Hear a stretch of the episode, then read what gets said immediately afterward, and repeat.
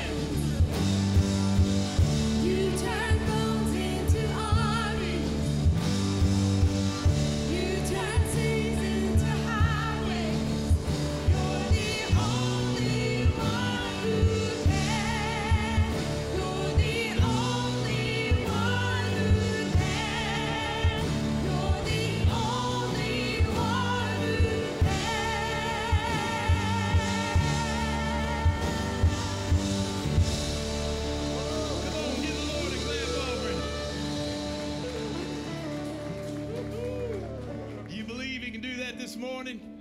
He can turn graves into gardens, seas into highways. He can turn bones into armies. Amen. Well, if you believe it, put a smile on your face because you're saved and turn around and tell somebody, You sure do look good this morning, all right? And then we're going to continue to worship in just a moment.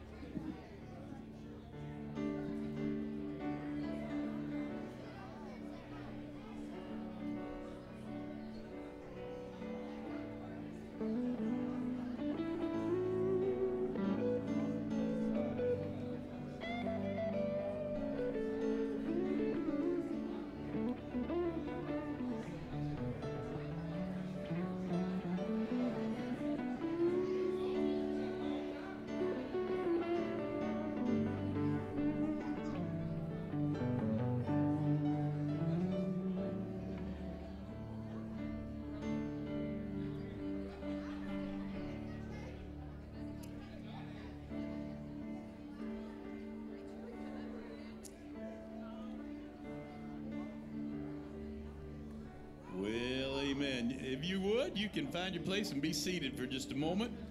And uh, we are going to continue to worship. Hey, sweetheart, how are you doing? That just make your day right there, won't it? Amen. Amen. You can be seated. We're going to have some announcements, if you would. And then uh, Brother Richard and Miss Tracy are going to share a song with us. But let me get through these announcements. Uh, first things first. Uh, if you are a, a, guest today for the first time or second time, uh, we don't want to embarrass you, but we do want to get you to fill out a card so we can uh, uh know that you were here. So if you're a first time visitor, just lift up a hand and one of our ushers will get a card to you. Got two over here, got two over there. Amen. Thank you so much for being here. Uh, somebody will get you a card. Fill that out if you would, and then put it in the basket on the way out the door today. We're so glad that you're here. And uh, we count it honor and privilege that you came to worship with us today. All right, let me give you some announcements real quick, all right? Uh, don't forget, when, every Wednesday we have a full slate of activities.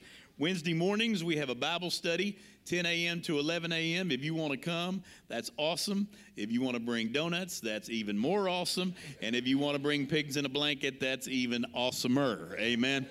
So, uh, but we study the Word of God in amongst all those donuts and pigs in a blanket, and uh, we'll ha- we have a good time. Usually have 11 to 15 somewhere in there. So come if you can, 10 a.m. on Sunday, uh, Wednesday mornings, and then every Wednesday night we have a dinner at six, and then uh, services at seven. Uh, at seven o'clock we have a youth service meets in here, just teenagers, just a service for them. Uh, kids service in the middle, uh, which we're fixing to have back here in our new children's building. Going to be finished in just a little bit. Amen. They keep telling me two more weeks, two more weeks, two more weeks.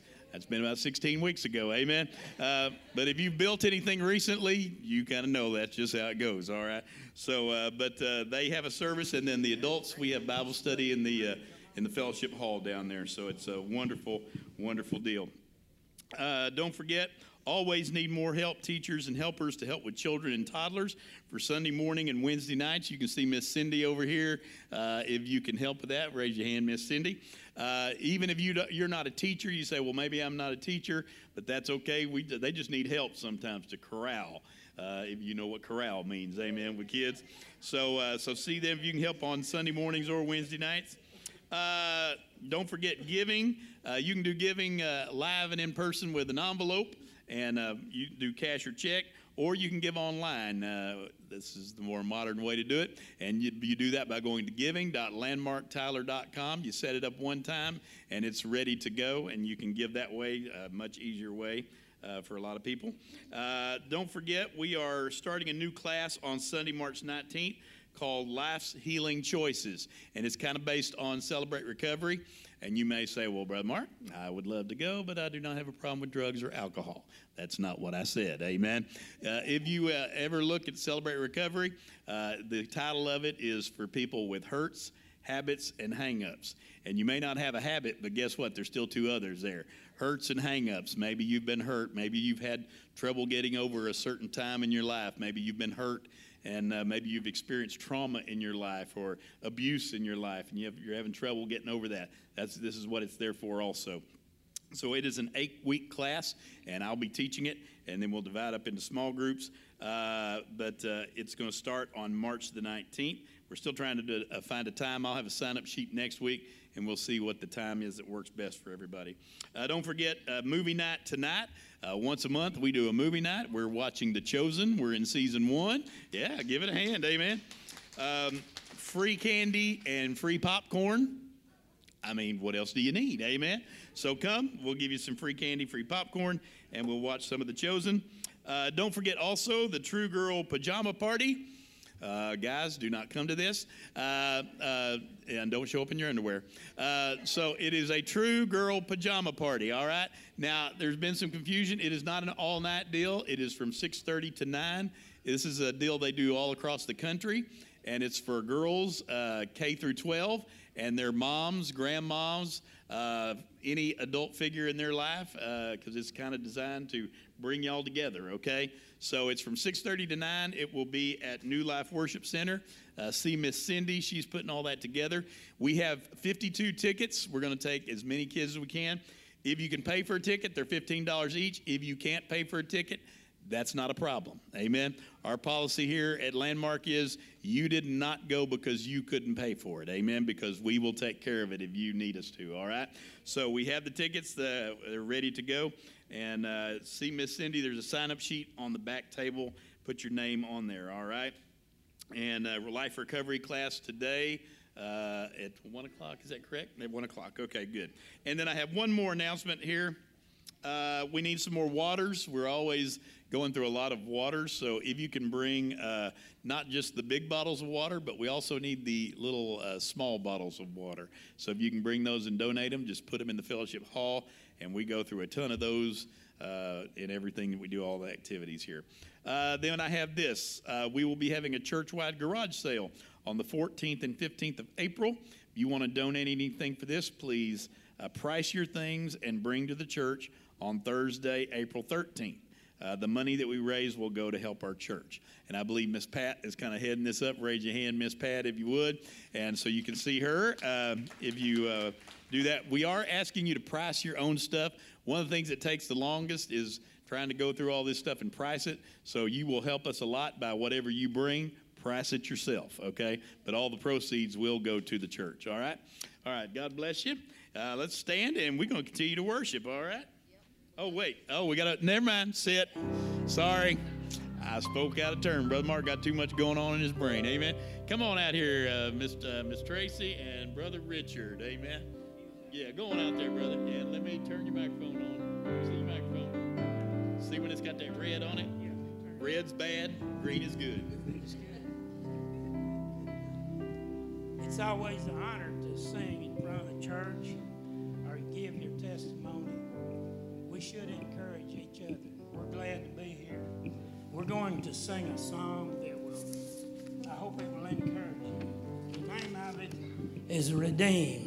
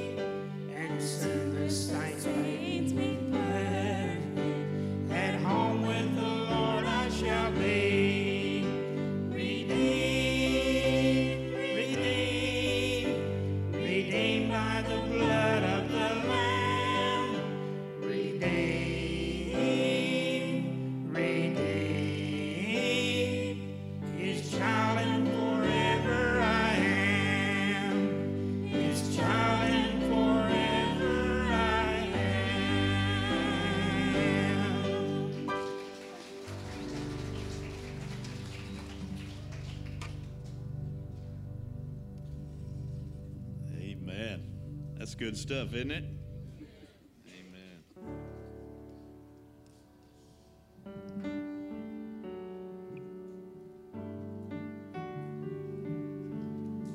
So, this next song, you can stand back up or you can kneel. We're going to sing about our Holy Spirit this morning. We want Him to be in this place this morning, don't you? It's all about Jesus and the gift of the Holy Spirit that directs us. And we just want you to just, if you haven't just focused on Him this morning, just let's do that now as we sing. There's nothing worth more than that ever will come close but the Holy Spirit that lives inside of you. There's nothing worth more that will ever come close. Nothing can compare.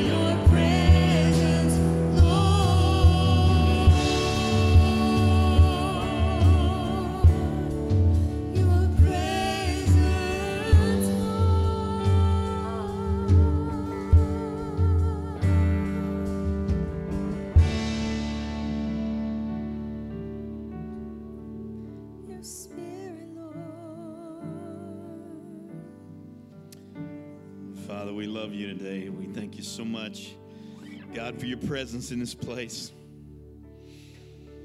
If you would, just be silent before the Lord for just a moment. I believe in worship, we get what we come for, we get what we come expecting. So I want us to just take a moment in silence to prepare our hearts for what God wants to say to us today. So just spend a moment, talk to the Lord, ask the Lord, if you would, to speak to your heart this morning in the silence of the moment.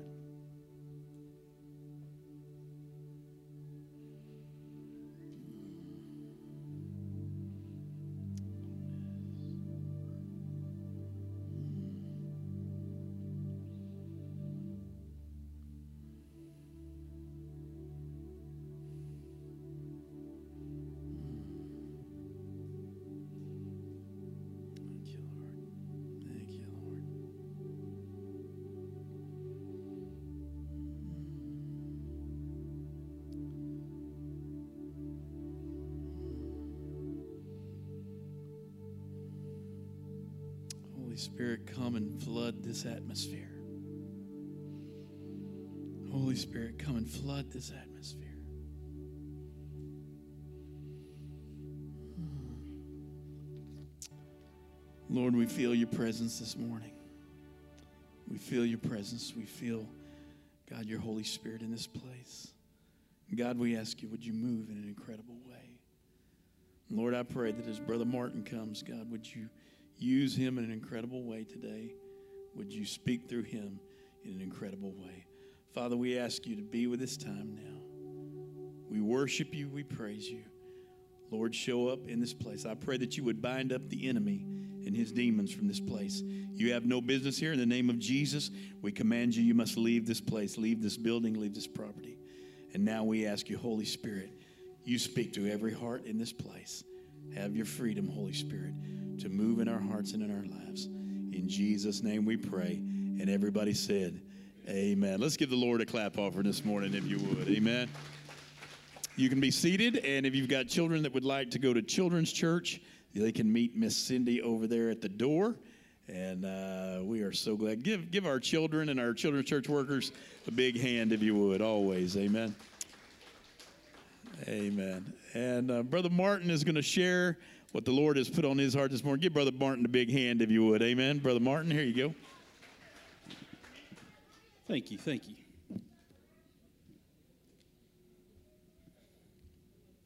All right, I'm so glad you could be here this morning. Um, let's see here. So, the title of my message this morning is The Son of Man. And um, we're going to be working out of the Bible out of John 2, verse 1 through 11. John 2, verse 1 through 11. I'm sure it's probably a passage of Scripture that most of us are acquainted with. And so, you know, binging on these uh, streaming things has become something kind of popular and new. And so, I've binged on the show Narcos, I've binged on lots of other shows. And so, this past week and a half, I binged on The Chosen. There's two seasons of it. And so, that was really kind of my, I guess, whatever influence of that. And I've also, uh, the past few months, I've been teaching uh, the adult Sunday school, and we've been working out of the book of John. And so when I first gave my life to Christ, um, you know, a lot of pastors will tell you the very first book that you should read is the book of John. And so I, I remember reading the book of John a long, long time ago, and I thought, man, I'm just going to kind of breeze through this. It's going to be, you know, going to drop some knowledge on these people, and then I'm going to be like, I'm out. Brother Mark, take over. And it has gone slow as molasses because there is so much knowledge, so much truth, so much wisdom in the book of John that I may get through one verse. And we just had the most amazing Sunday school ever. And so I don't know, I don't know about you, but for me, it's, it's really, really easy. Or, or I grew up knowing that Jesus was the Son of God. Like that's easy in my mind. the Son of God. It, it's real easy to know that part. Um, do you believe Jesus is the Son of God? Even before I was saved, absolutely. I know Jesus is the Son of God. And so I think for me, especially, knowing that he was the Son of God, um, it almost seemed like there was a, a, a, I guess, a distance between me and that. Because the Son of God is something to be revered. It's something that's up here because the word God. You know, I grew up thinking maybe I'm not worthy of God. God is above me, I'm down here. And so w- the book of John, what it ended up doing, it ended up switching my brain or switching my my thinking that Jesus or teaching me that Jesus is also the son of man. Now that may not mean a lot to you, but if I had not ever known the son of man, I never would have given my life to Christ because I grew up thinking and I grew up being taught that, that, you know, God is up here. And so in my mind, in my finite mind, I have to work my way to God. I have to find my way up to God. And I grew up thinking that the way that I know that if I'm going to go to heaven is if I do enough good things to outweigh the bad things. And I remember when Brother Mike asked me if I was going to heaven. Well, I hope so. What are you basing that on?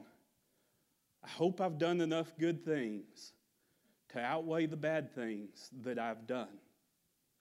I knew who the Son of God was, I believed in the Son of God. But then all of a sudden, Brother Mike taught me that the Son of Man also came to set me free. Now, I'm the kind of person, and I've said this a hundred thousand times, and I'll probably say it another hundred thousand before I pass away.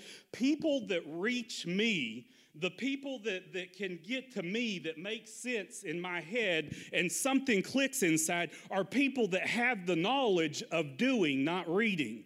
What does that mean? I respect people that have been there, have done that, have had that struggle, have had that experience, and they say, I know how you feel because I've been there.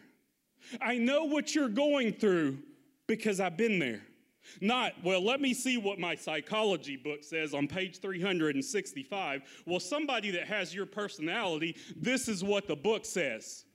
No, no, no, no. I want the person that says, I too was in that dark spot. I too know what that feels like. I too know what you've been through. Amen? And so when I see the, the title of my sermon, The Son of Man, and what we're going to cover, it, it's going to take the Son of God, or my experience, and it's going to turn him into the Son of Man. And yes, he is the Son of God. Jesus was all God, but he was all man as well. And it made such a difference in my life. It made such a difference in my thinking. It made such a difference in who I am when I could when I could say, Jesus didn't read it out of a book. He didn't command it from up on high. He is God with us. He came and He is the Son of Man. And when, when, when I lose, when somebody loses a loved one, He knows what it's like because He lost loved ones. When I experience hunger, He knows what that's like. When I experience loneliness, He knows what that's like. When I experience things that are in this world, in this flesh, human experiences, guess what? The Son of Man also experienced the very same things. That's my Savior. That's my God. That's my Jesus. And so the book of John actually starts, you, you know, and again, I, have been binging the, the, the show The Chosen, and he's asking John, where should I start? Where should I start? What's your favorite verse? And then John, John's like, well, I really like the first part of Moses where he said, where he says, let there be light, let there be this, let there be that. You know, the, the things that God said, let there, let there, let there. He spoke it into existence, right? And so then, then it cracks me up because the book of John establishes that right off the bat because the very first verse in the, in the book of John says, In the beginning was the Word. And the Word was with God, and the Word was God. John is saying Jesus was there when it was all spoken into existence. But the Word was used to create things, and who is the Word? Jesus is the Word. So Jesus was there when everything was created, and the Word was God. That means Jesus is God. And then it goes on to say, He was God with God in the beginning. Through him, all things were made. Without him, nothing was made that has been made. And John establishes right off the bat Jesus is the Son of God. He was there in the beginning, He is the Word. So the Word spoke everything to, into existence. Therefore, Jesus was there, He created it all. But we're going to learn today that the one that was there in the beginning chose to come down and not only be the Son of God, but be the Son of Man as well. And lower himself down to where I am and lower himself down to my experience so that I could know the Son of God by knowing the Son of Man. Amen.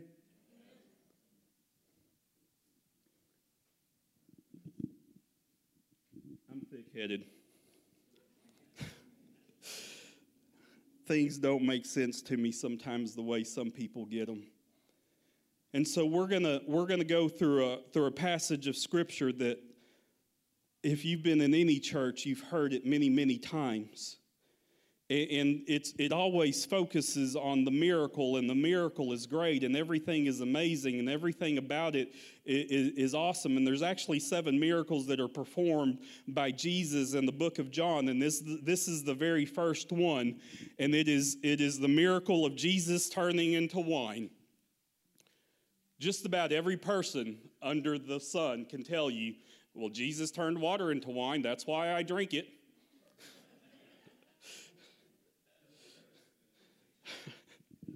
I've probably said that at some point before I was saved. What I want to get to you today, what I, I want to remind myself of today, if, if you don't know, Brother Mark reminds us very, very often that we're people just like everybody else. We struggle just like everybody else. Because he's the pastor and I'm, I'm, the, I'm a pastor it doesn't mean that our problems drop off any more than yours do. As a matter of fact, one of the first truths that Brother Mike taught me was like, Congratulations, buddy, you just put a big target on your back. And uh, guess what?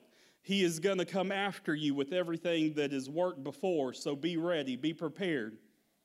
And so let's go to this little scene that we have. So we're going to look at the first two verses and we're going to break it down how it applies to us and how the Son of Man can be reminded, we can be reminded of who He is and how He chose to come down to earth so that we could be, uh, we could know Him in a different way. At least that's my experience.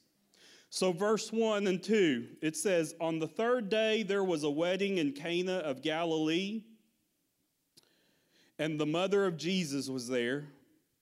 Now, both Jesus and his disciples were invited to the wedding.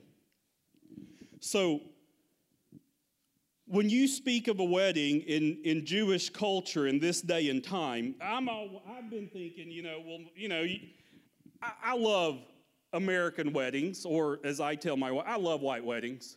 It's like wham bam, let's go. I mean, absolutely. Like y'all, y'all don't play around. I do, I do, done, go. I don't know if you've ever been to a Mexican wedding, but they're a lot like these Jewish weddings. I mean, they may have partied for a day, they may have partied for a week. They were going to have a party, and it wasn't going to be uh, by the power of God in the state of Texas.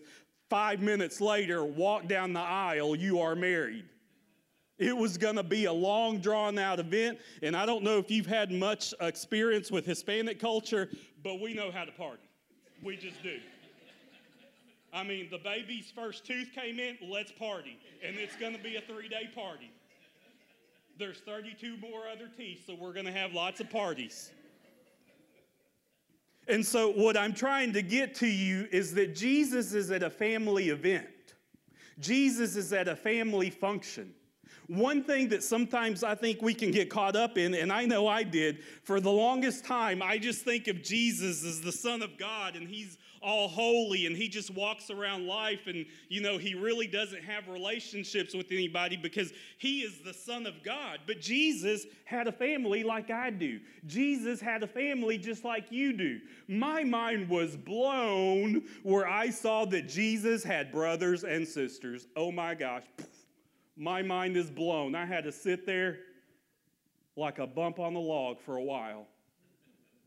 But Mary was a virgin. Martin, are you that dumb? No, Brother Mike, but explain it to me. Joseph was a man. You think that man didn't have needs like any other man? But I've always been told Mary the virgin. Well, she wasn't a virgin all the all her life. Jesus had brothers and sisters. It went against everything I'd ever known and been taught. So here Jesus is at a cousin, at a brother, at a sister. He's at somebody's wedding, and he is just there with his guests and his friends. If you're if you're watching The Chosen, he shows up with some of his disciples. And so this scene teaches us that Jesus is in everyday moments. He is in every his life was just like ours everyday moments, everyday events. You know, he probably had to figure out that, you know, he was washing his hair sometimes because he didn't want to go to something. Or we'll just send a note, or can you just tell him I'm sick because I don't want to be there? You know, he had an everyday life, he had everyday moments.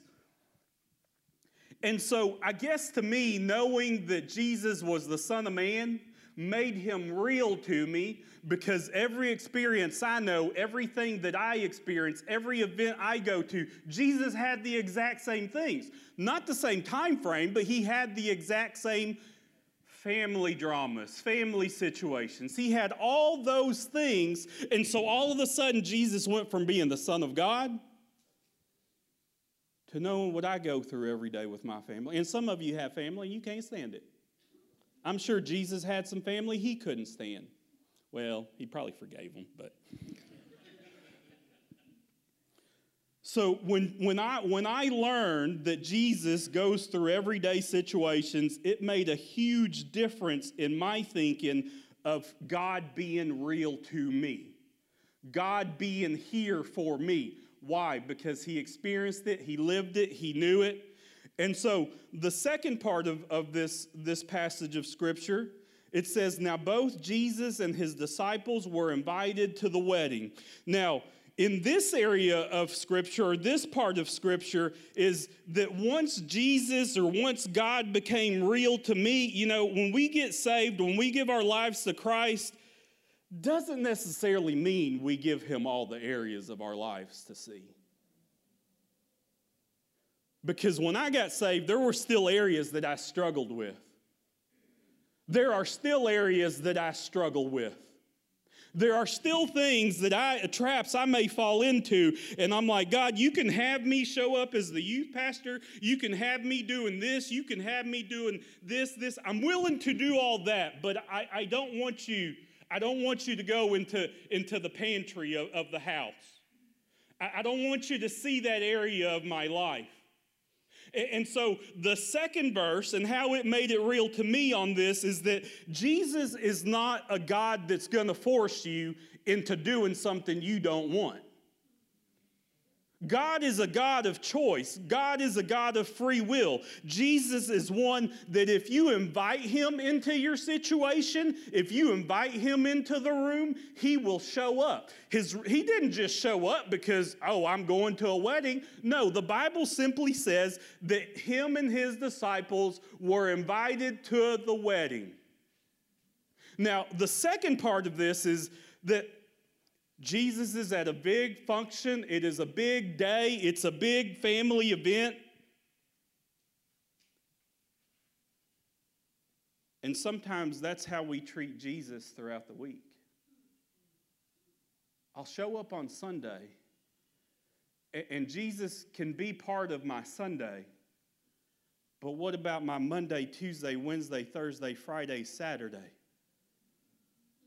Because my Wednesday, well, I got something to do on Wednesday. Or I'll let him show up on Sunday and Wednesday, but I'm not going to invite him into my Friday and Saturday. Jesus is there for the week. Jesus is there for every day that that party lasts. And so many times, in whatever areas, whatever days of our lives, we only want Jesus for the special day, which in our culture is when? Sunday. And it's for one hour, right? You know, I talk to people all day, every day of the week. And I was speaking to a gentleman, we'll call him that, gentleman from Maryland. He's a Yankee. and he decided to uh, just let me know that Southerners are not as articulate as he is in his everyday verbiage. I did not want to invite Jesus into my day on Thursday at that point in time. He not only said that, he stated it several times, and he, he's, I can look and see who he has spoken to. And one of my coworkers wrote on there, the, the client asked to be transferred to somebody else. He had spoken to two ladies before me, and he said, I spoke to some of your colleagues, and they're women, and I'm just going to go ahead and say that they're from the South also, and they were a little bit slow for me. And so, therefore, I asked to speak to somebody else. And I really didn't want to invite Jesus into that moment on that day. Because I had something to say to this gentleman with my southern drawl or southern accent. Now, the guy couldn't pronounce one word from another, but I didn't have the, word, the heart to tell him. Now, he was in Maryland, so I'm picturing him in Washington, D.C., along with the rest of the minutia there. But it's so easy to invite Jesus to big events or big things, but sometimes it can be hard to invite him into the things we're not comfortable with. Sometimes it's so hard to invite him into every part of our life, every aspect of our life. And I promise you, every single person here, there are areas of your life, there are days of your life, there are hours, there are moments of your life that we need to invite Jesus into, Amen. but we choose not to. And so the second, the second verse for me, it makes sense to me that God's not going to force himself upon me. Even though I'm saved, even though I'm heaven bound, I will always be growing towards God. I will always be growing with Jesus, or I'm always going to be moving away from God. But it's up to me, and it's up to me to invite him into all areas of my life.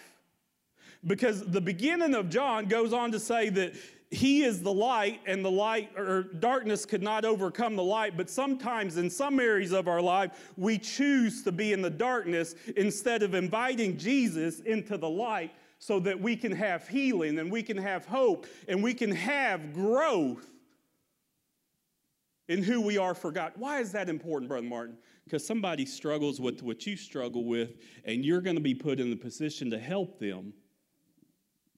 But if you never help yourself, you'll never understand how to help them. And to me, that always, I don't want to say scares me, but it motivates me.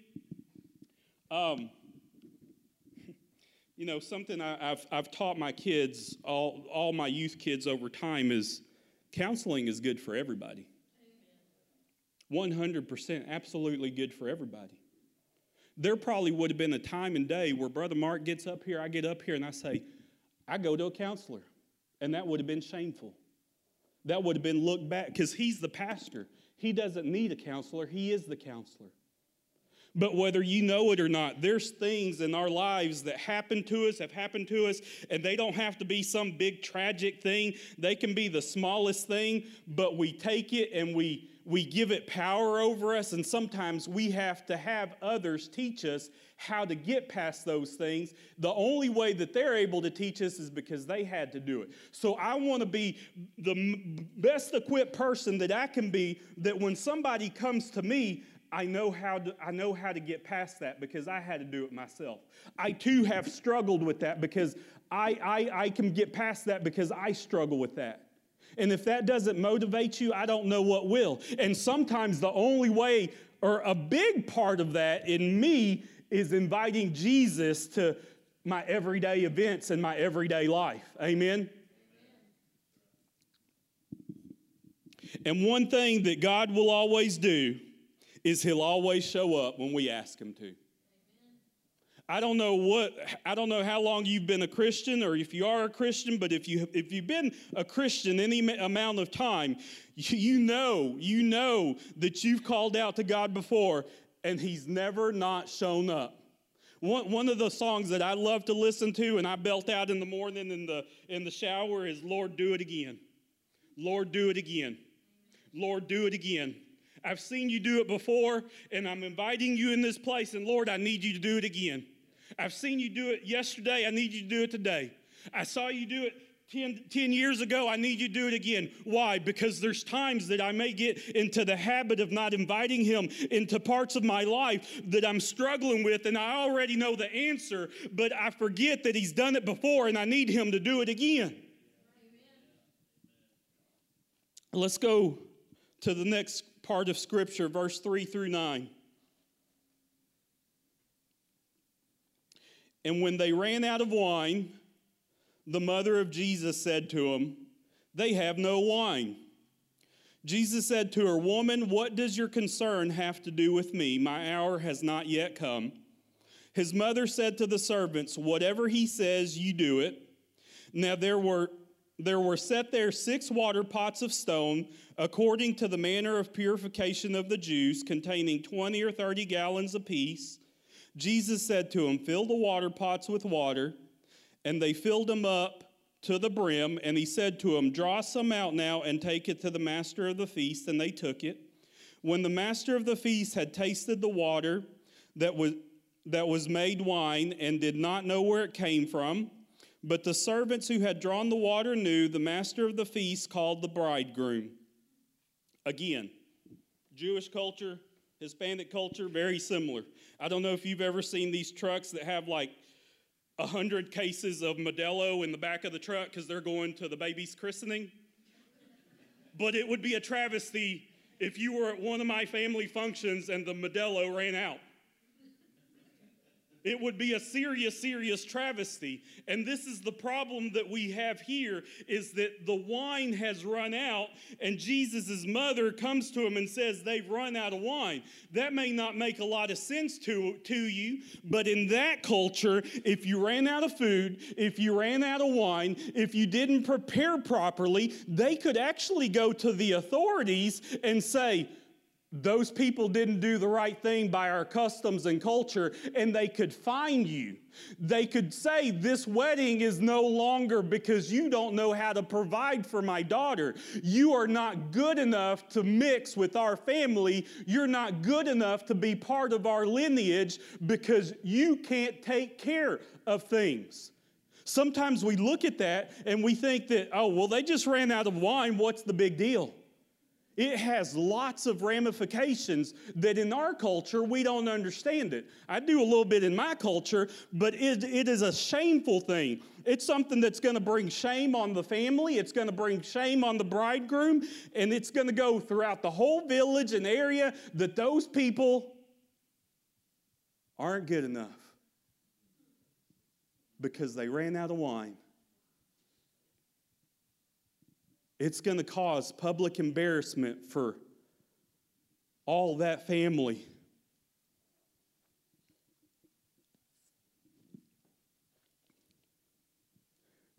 So now we see what the problem is here.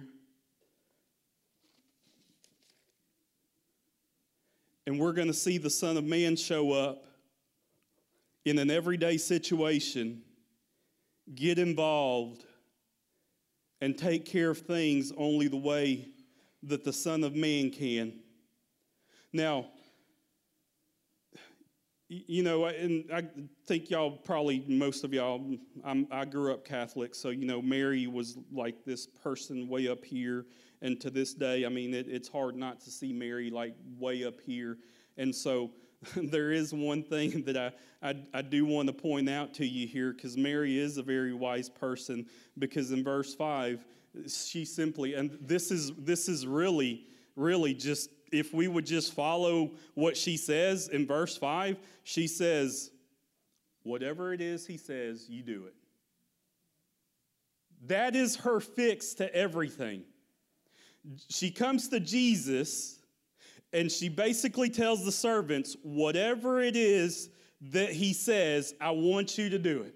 If we lived our lives like that, how much better would our lives be if we took Mary's advice? Whatever Jesus says, just do it. Whatever he commands you to do, just do it. I mean, she was Nike before Nike, just do it.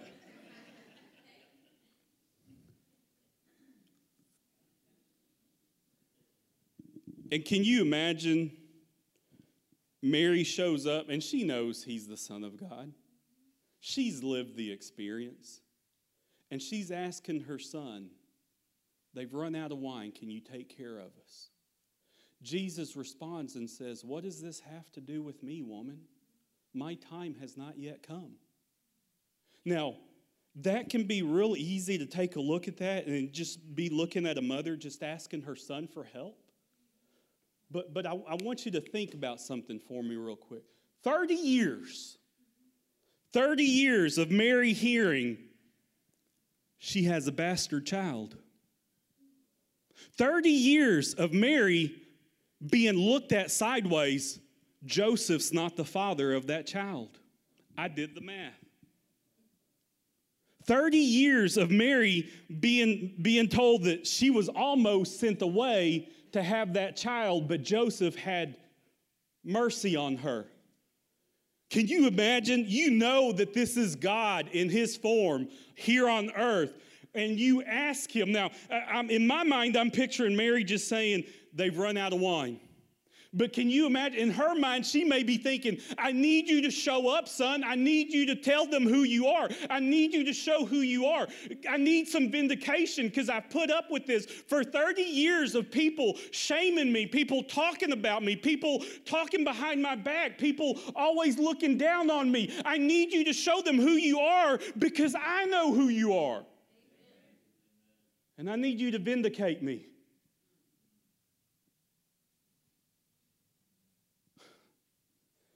There's times in my life I feel like I've cried out to Jesus that way. God, you've shown up for me. I need you to show up so that I can be justified, so that I can be vindicated, so that I can, so that these people know who you are, Lord, so that they know that God is real, so that they know that you care about me. This was 30 years, though. What is it for me to ask for five years? Because when we pray and we plead to Jesus, what do we want? What happens after a month? If you're not going to be there for me, I don't know that I can be there for you. If you're not going to fix my situation, I don't know that I can keep walking with you. God, you don't care about me. You asked me to follow you, but you don't care about me. And here Mary is doing this for 30 years. Son of God is easy. Son of man, as we work through the book of John, he calls out to his father Father, if there's any other way, take it from me. Father, if I don't have to do this, take it from me. Father, if there's any other way, take it from me. 32 years, 33 years, Jesus said that. What does that mean? That means there's some prayers, there's some things in my life. I'm going to ask God to show up. I'm going to ask God to be real. I'm going to ask God to be there. And God may not show up. God may not be there. He may not work things out the way I think they should work out. But at the end, I'll know the reason why and let the Father's will be done, not mine. I just gave you two examples of people crying out to God Mary and the Son of Man, Jesus. Mary did end up, you know, getting what she wanted. People did end up believing in Jesus being the Son of God. Um, Jesus was not um, delivered from what he had to do here on earth. And so let's go to, let's see here. We're going to go to verse 9. Let's see. When the master of the feast had tasted the mas- when the master of the feast had tasted the water that was made wine and did not know where it came from, but the servants who had drawn the water knew, the master of the feast called the bridegroom you know, God always works things out in unconventional ways or ways that maybe don't make sense to you or make sense to me. I know that I have everything worked out of what God should do whenever I'm asking Him. One of the parts that gets me and it cracks me up because I'm this way in, uh, in The Chosen is when the sons of thunder get the name, they're sons of thunder, and you have John and you have, uh, I believe it's Simon that are that are walking along and, and some Samaritans spit on Jesus and they're like, Lord, give us some power so we can bring thunder down on them and just annihilate them. I'm like, wouldn't that be amazing? Lord, let me get some thunder. There's a place in Maryland I'd love to bring some thunder down.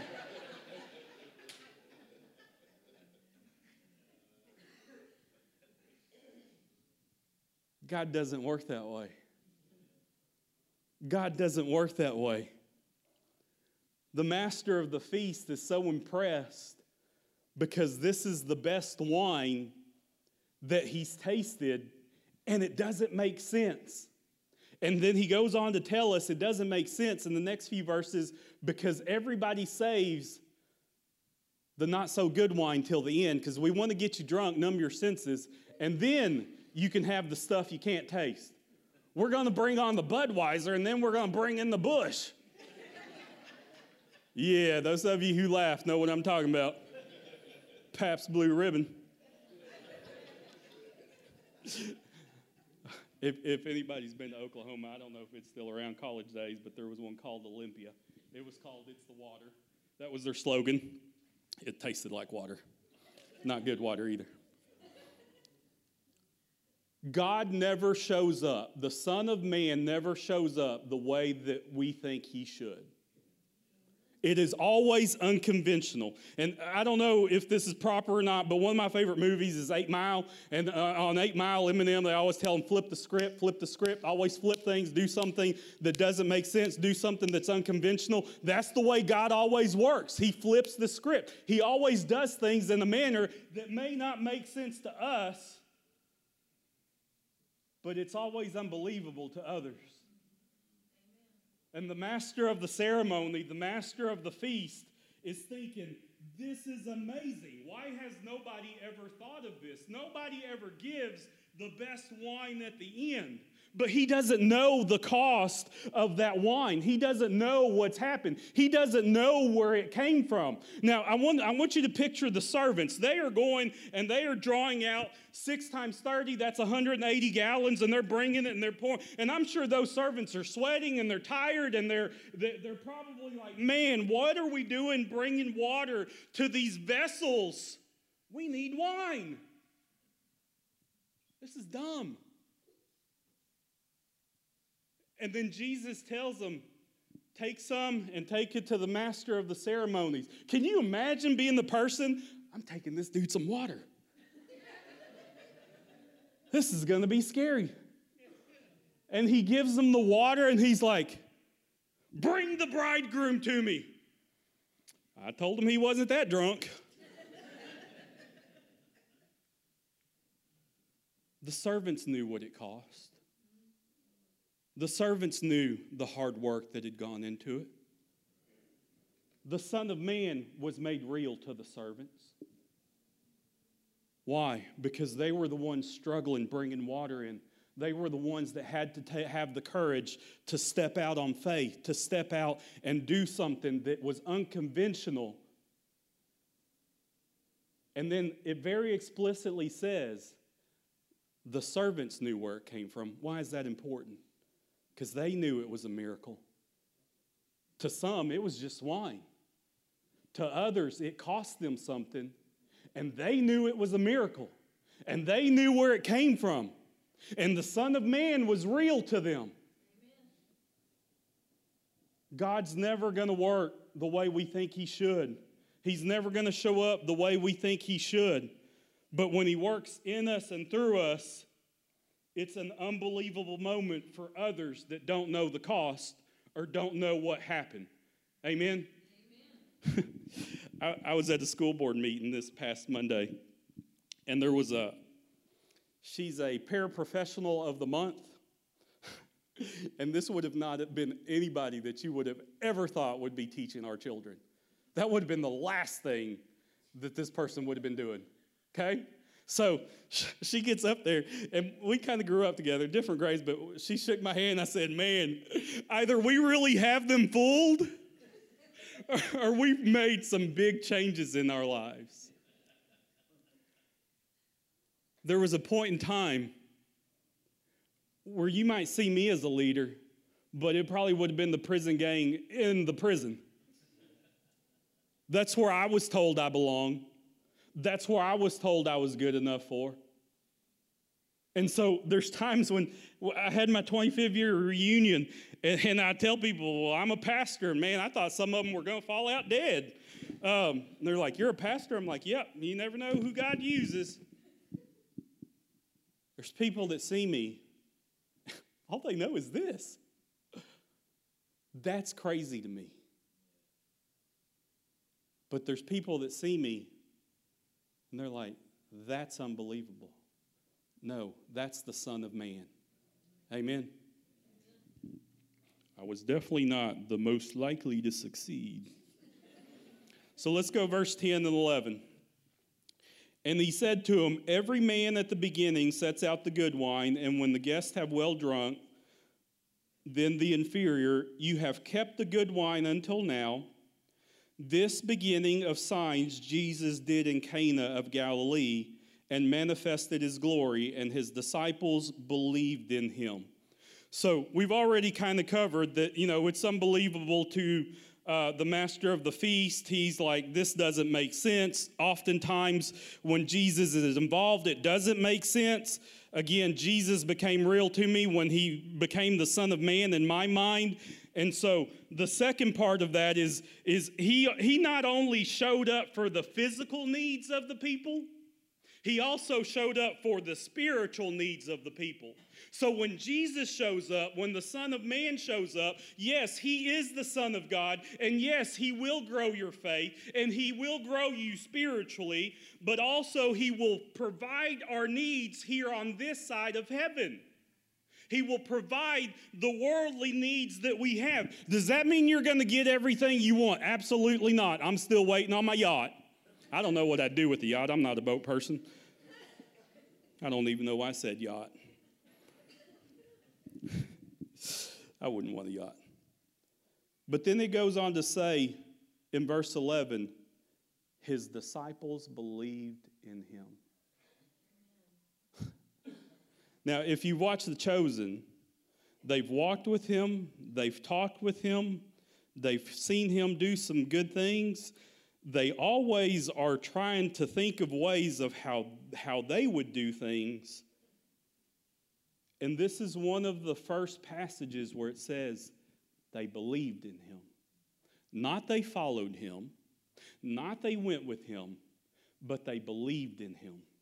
This is where they have that aha moment, like I had in the book of John, of God is all God, Jesus was all God, but he's all man. Therefore, he relates to my everyday struggle, my everyday thing that's ever happened to me. He can relate to it. There's a part in there where, where, they, where they find out that Jesus' dad died. That was another huge revelation to me because, you know, I didn't grow up studying the Bible. So, Joseph died. Like, well, maybe he just wasn't mentioned. I don't know. But it was huge because some of you in here, you've lost your father. You've lost your mother.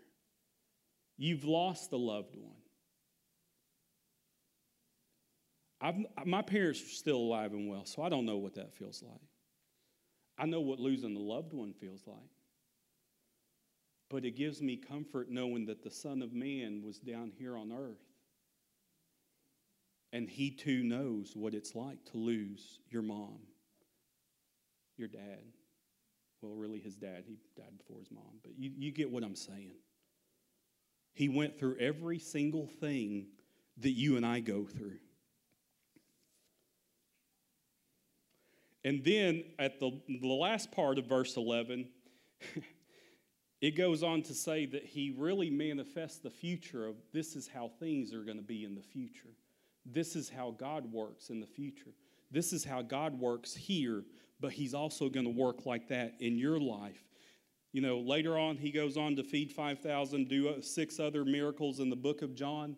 And what I really want you to take home today, what, what I'm trying to get across, what I'm reminding myself of more than anything is that God is real. God is all man. God knows me and everyday struggle that I go through. I can relate to everything that God went through, and He's not reading it out of a book. He lived it, He was there. He was not only the Son of God, but it, to me, it made more sense when I knew He was the Son of man and He was all man.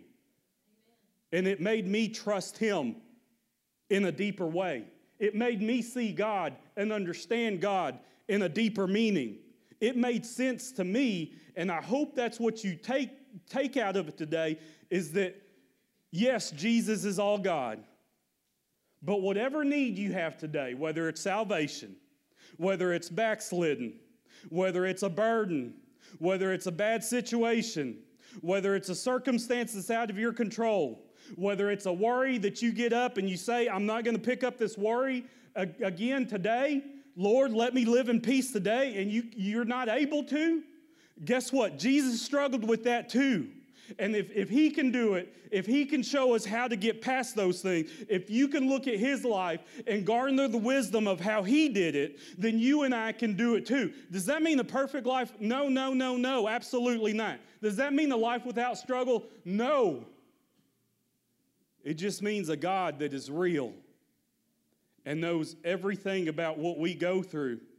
And like Mary said, do as he commands and then our lives will become fuller, not only because he was the Son of God, but because he came to be the Son of Man as well. I want to share something with you real quick, and I know I'm going a little bit over, so Posados will have to wait. My youngest daughter, she wrote a little essay. She's trying to get a internship in Washington, D.C., somewhere. yeah, that's what I said. But guess what? God already knows. So she had a couple questions to answer, and I want to read you the answers to this. And this, to me, it ties up with this. Sure, um, both of my parents experienced poverty at times growing up. Despite that, they have always modeled caring and sharing what we have with others. We have never lived in the most opulent home or nicest neighborhood, but some, when someone has had a need, especially children, my parents have always found a way to provide food, clothes, and oftentimes a place to live.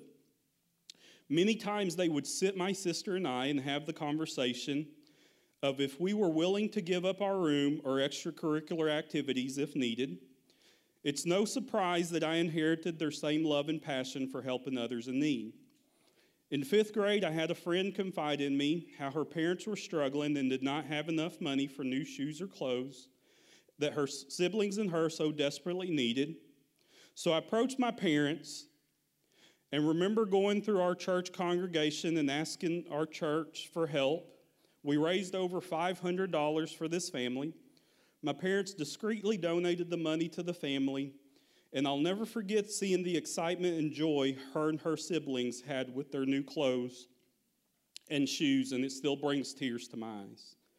I never told her where that money came from, and throughout my life, I've always had a passion for volunteered instilled in me, especially organization that helps those in need or less fortunate, from shelters that help women find jobs after being sex trafficked, to organizing food drives, toy drives for the holidays, and school supply drives for families who may not be able to afford it otherwise. My favorite event to date has been Shoes for Kids, an annual drive to raise money at our local high school that takes many kids at the lower grade levels to buy two new pairs of shoes, watch a movie, eat pizza, and play at a local park or museum. This is so rewarding because this may be one of the few times these kids get something new and can just be kids in a safe, nurturing environment. In college, I continue to get involved in my passion of helping others. Currently, I volunteer with an organization called All God's Children. Every Wednesday, we cook dinner for individuals struggling from homelessness. We attempt to not only feed them, but make them feel valued and seen. It has been modeled to me that who I am is way more important than what I achieve or do professionally. And for as long as I can make sure others are taken care of, then I know that I will be taken care of.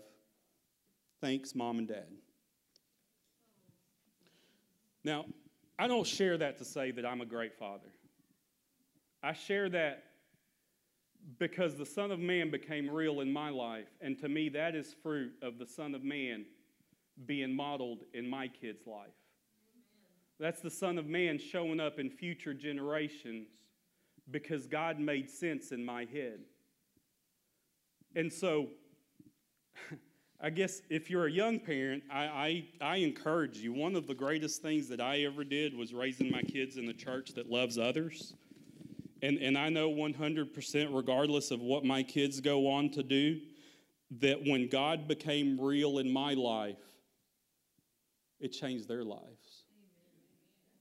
And it changed their kids' lives.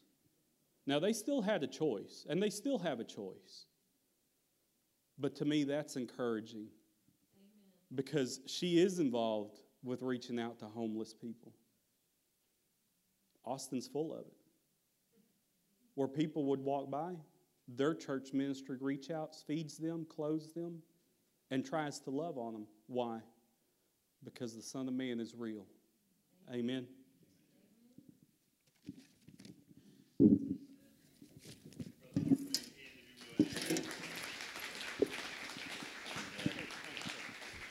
I, I do have one more thing. Um, I did have a mother and child reach out to me.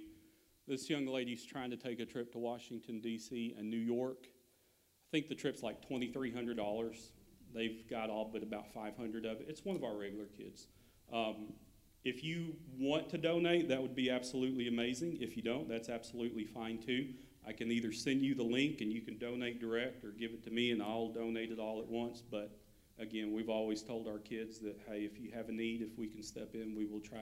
I'm not asking to raise all of it. I'm just asking if you feel so moved, that may, because a lot of kids, their parents don't come, that may show that love. I don't know. Amen. Amen. It's good stuff. Uh, I'm going to ask the band to come. If you would stand, and uh, we're going to give you a chance to respond to what the Lord uh, has talked to you about this morning. Uh, every head bowed, every eye closed. Uh, I'm going to just key in on what Brother Martin talked about this morning, uh, because here's what here's what happens.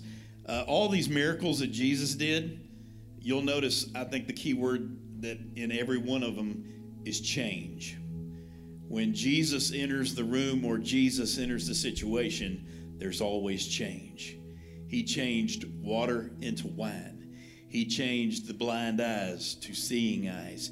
He changes the withered hand to a healthy whole hand. Anytime Jesus enters, there is change. And so I want to ask you today, just kind of in the moment, eh, with every head bowed, every eye closed, eh, is there change? Has there been change in your life? Have you given your heart and life to Him? Has He changed you? And then to every saved individual, are there some areas? Brother Martin talked about the pantry of our lives, or I call it that secret closet. Are there areas in our life that we need to say, Lord, there needs to be change in my life in this area? I encourage you, Jesus, when Jesus enters the space, there is change. And some of us need change today. We need change this morning. If you're here this morning, you say, Brother Mark, I'm not sure if I were to die right now, I'm not even sure if I would even go to heaven. I'm not sure of my situation with Jesus, my, my last situation. He is as simple as a prayer away. Maybe you're here today and you say, Brother Mark, I've been saved, but I'm not living for Him. There's areas in my life that are not right, and I need to get them right. He is always a prayer away. I invite you to just say this prayer with me in your heart, mind, and spirit. Say, Dear Jesus, I know that I'm a sinner, And I believe, Jesus, that you died on that cross for my sins. And I right now, I just ask you, the best way I know how, to come into my heart. Forgive me of my sins. Save me. Change me. Bring change into my life. In Jesus' name. Now, every head every, bowed, every eye closed. If you prayed that prayer, I would not want to embarrass you, but I would like to pray for you. Would you raise your hand if you prayed that prayer? Thank you. Hands all over. We're going to sing just a moment. Brother Martin is going to be on this side. I'll be on this side. If you need somebody to pray for you, you just need to come to the altar and pray. If you need to come and join the church, if you need uh, anything today, you come. Father, have your will and your way during this time. In Jesus' name, amen. Let's sing.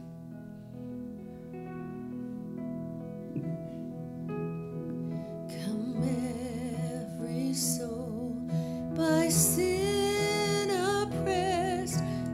mercy with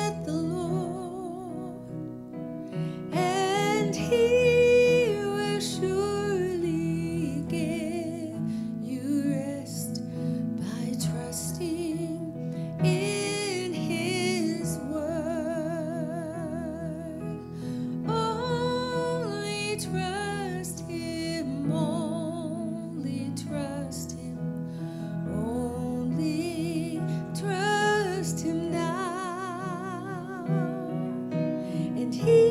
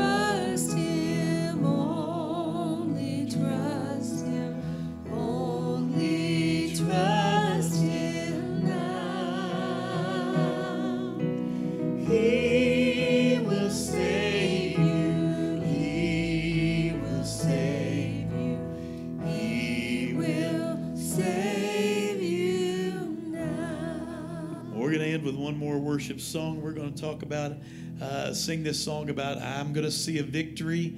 Uh, for the battle belongs to the Lord. Whatever you're struggling with today, let's go out today knowing that if we can give our battles to Him, He fights our battles. Let's sing it together if we could. All right. Amen. Father, we love you. We praise you, Lord.